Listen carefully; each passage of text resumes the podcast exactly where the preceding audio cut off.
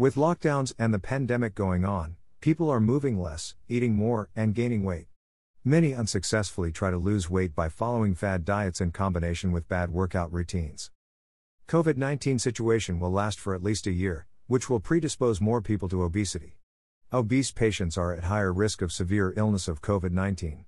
As such, obesity and COVID-19 is a vicious circle situation. Obesity is an abnormal or excessive fat accumulation that may impair health. In 2016, the WHO reported that more than 1.9 billion adults were overweight, and over 650 million of these were obese. Experts use body mass index, BMI, to classify overweight and obesity. For example, a patient with a BMI greater than 30 is classified as obese. The mechanism underlying gaining weight or losing it is still vague. In 1998, Friedman's lab described a hormone called leptin which is released by fat cells linking fatty tissue to the brain. They showed that leptin suppression in mice leads to increased weight, while increased leptin levels result in eating less and moving more. However, obese people produce high levels of leptin with no effect on their eating habits or movement.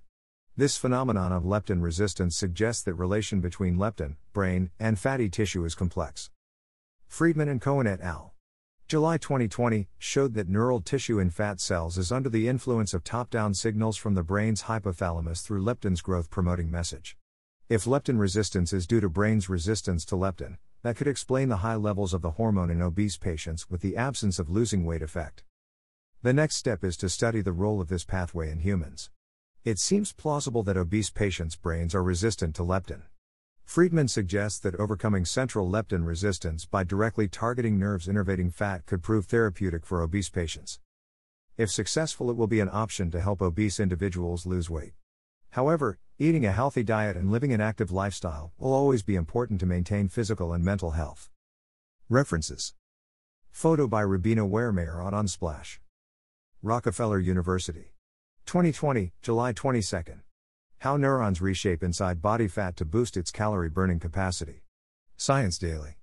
Retrieved July 25, 2020 from http colon slash slash www.sciencedaily.com slash releases slash 2020 slash 07 slash 20072211265.htm.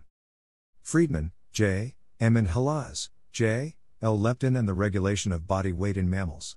Nature 395, 763 to 770, 1998. Wang, P, Loh, KH, Wu, M, et al. A leptin BDNF pathway regulating sympathetic innervation of adipose tissue. Nature, 2020. https colon slash slash doi.org slash 10.1038 slash s4158602 to 2527 year. Obesity and overweight. 2020.